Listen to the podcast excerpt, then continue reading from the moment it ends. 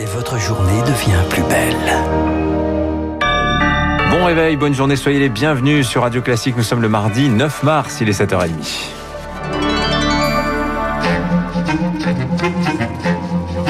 7h30, 9h, la matinale de Radio Classique avec Guillaume Durand. Bienvenue à vous tous. Leila Slimani, oui, prix Goncourt, donc pour son nouveau livre Le parfum des fleurs, sera l'invité de la matinale dans un contexte où la culture, vous le savez, est malmenée. Et puis les journalistes reviendront sur la situation politique et sanitaire à 8h40. Mais nous allons commencer avec vous, Marc Bourreau, sur ce coup de sang des généralistes privés de doses de vaccins cette semaine et ils ne décolèrent pas. Ouais, autant dire que la consigne de la Direction générale de la santé passe très mal. Les commandes de sérum AstraZeneca ne seront ouvertes qu'aux seuls pharmacie, faute de doses suffisantes. Les médecins de ville se préparent donc à une semaine blanche des déprogrammations de dernière minute en vaccinant à tour de bras le week-end dernier.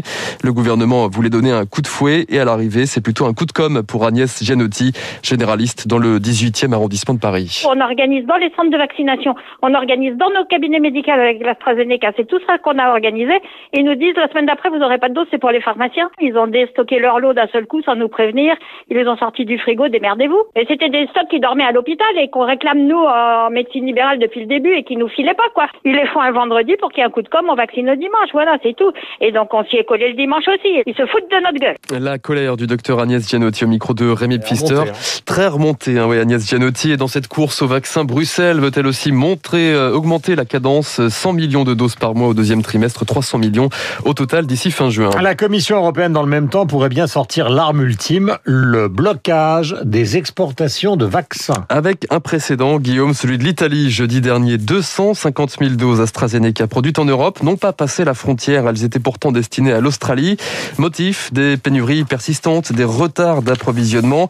L'idée fait clairement son chemin pour la présidente de la Commission, Ursula von der Leyen. Ce rappel à l'ordre est donc nécessaire pour Édouard Simon, directeur de recherche à l'IRIS. Le message s'adresse avant tout aux industriels pharmaceutiques. Et c'est une manière de faire respecter les engagements vis-à-vis de l'Union européenne. La mesure sera productive, c'est quand même un fort désincitatif parce que l'Union européenne restera un marché attractif pour euh, les laboratoires pharmaceutiques. Ce à quoi il faudra faire attention, c'est avec chacun de nos partenaires au niveau international pour pas créer une crise. Il faut pas les multiplier.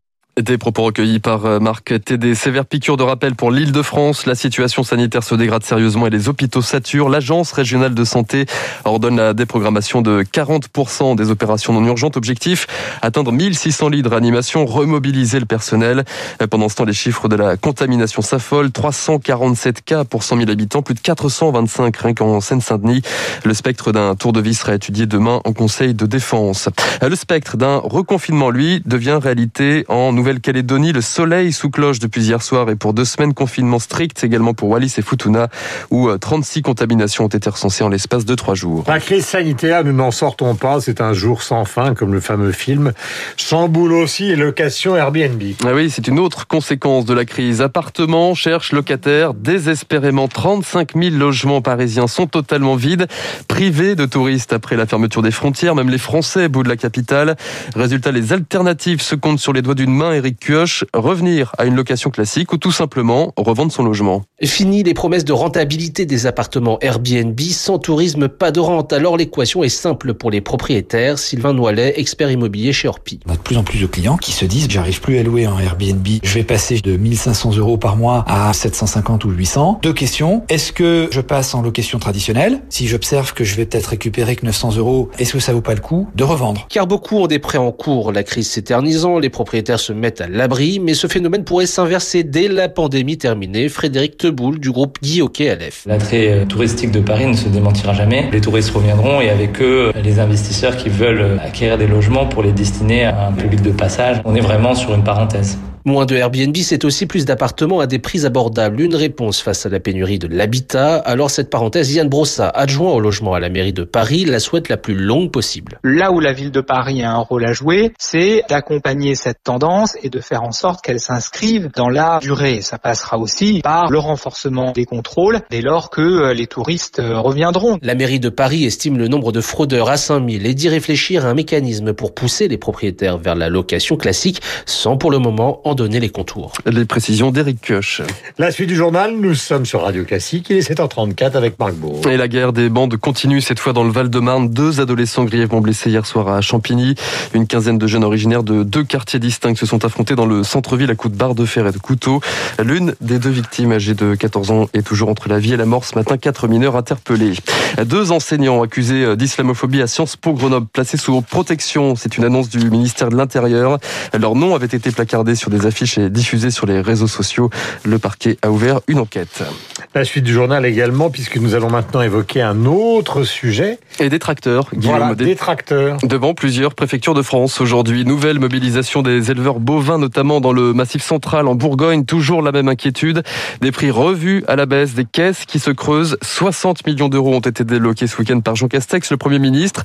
Mais pas de quoi rassurer cette filière préoccupée par la renégociation parallèle des aides européennes de la PAC, à l'image de Christian Bajard, éleveur en Saône-et-Loire. En termes de revenus, en Saône-et-Loire, par exemple, on est autour de 10 000 euros par an. Une fois qu'on a eu les subventions, tout. C'est pas des gros revenus. Hein. Franchement, ça devient décourageant de faire ce métier-là. On vient de vivre trois sécheresses euh, très compliquées pour les éleveurs qui ont été obligés de racheter des fourrages, euh, qui ont mis à mal leur trésorerie. Du coup, euh, certains de mes collègues sont obligés de vendre quelques vaches pour payer des factures d'aliments, pour payer un camion de foin ou de paille, pour nourrir le reste du cheptel. Mais le problème, c'est qu'on appauvrit tous les ans un peu plus l'exploitation en faisant comme ça. Quoi. Notre département, on perd 2% de vaches depuis 4 ans. C'est très inquiétant parce que ça prépare pas l'avenir, ça augure pas des lendemains très favorables. Des propos recueillis par Émilie Vallès. La protection de l'environnement sera-t-elle gravée dans l'article 1er de la Constitution? Les députés se penchent aujourd'hui en commission sur l'une des mesures phares du projet de loi climat. Pas moins de 400 amendements sont passés au crible jusqu'à jeudi. Presque tout est possible au Brésil, marque la résurrection de l'ancien président Lula. Ouais, la surprise générale, la Cour suprême annule les condamnations de l'ancienne icône de la gauche poursuivie pour corruption il y a trois ans. Lula retrouve ses droits politiques, ce qui en fait un potentiel adversaire de Jair Bolsonaro lors de la présidentielle 2022 l'an prochain. Donc, on en reparle dans le journal de 8 heures. Rangoon, quadrillé par les forces de sécurité en Birmanie, raid et arrestations en série cette nuit après une nouvelle manifestation pro-démocratie. Les axes de la capitale économique ont été bloqués. Plusieurs dizaines de personnes interpellées. Enfin, les tirages au sort des huitièmes de finale de la Coupe de France de football. Et c'est un choc entre les deux leaders de Ligue 1, Lille et le Paris Saint-Germain. Le Red Star, club de National 2, affrontera l'Olympique Lyonnais. Monaco jouera contre Metz. Les rencontres sont prévues les 7 et 8 avril prochains. Il est 7h36 sur l'antenne de Radio Classique. Vous savez qu'actuellement se déroulent des manifestations très importantes au Sénégal contre le pouvoir de Macky Sall. L'occasion, avant d'écouter donc euh, Emmanuel Faux dans un instant, de revenir sur ce qui fut le plus grand tube mondial d'un Sénégalais, Youssou N'Dour, le griot Youssou N'Dour, qui vous le savez, a été ministre de la Culture dans son pays, qui est célébrissime et qui s'était associé à Néné Cherry, une chanteuse, fille de Don Cherry, trompettiste de free jazz.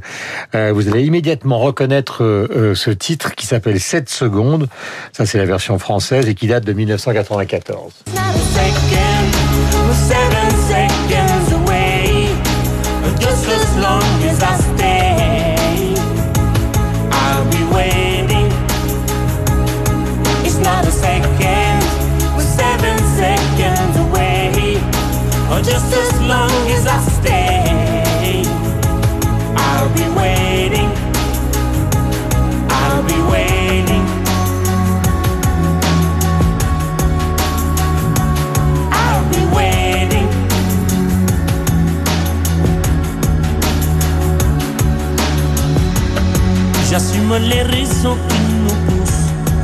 Changer tout.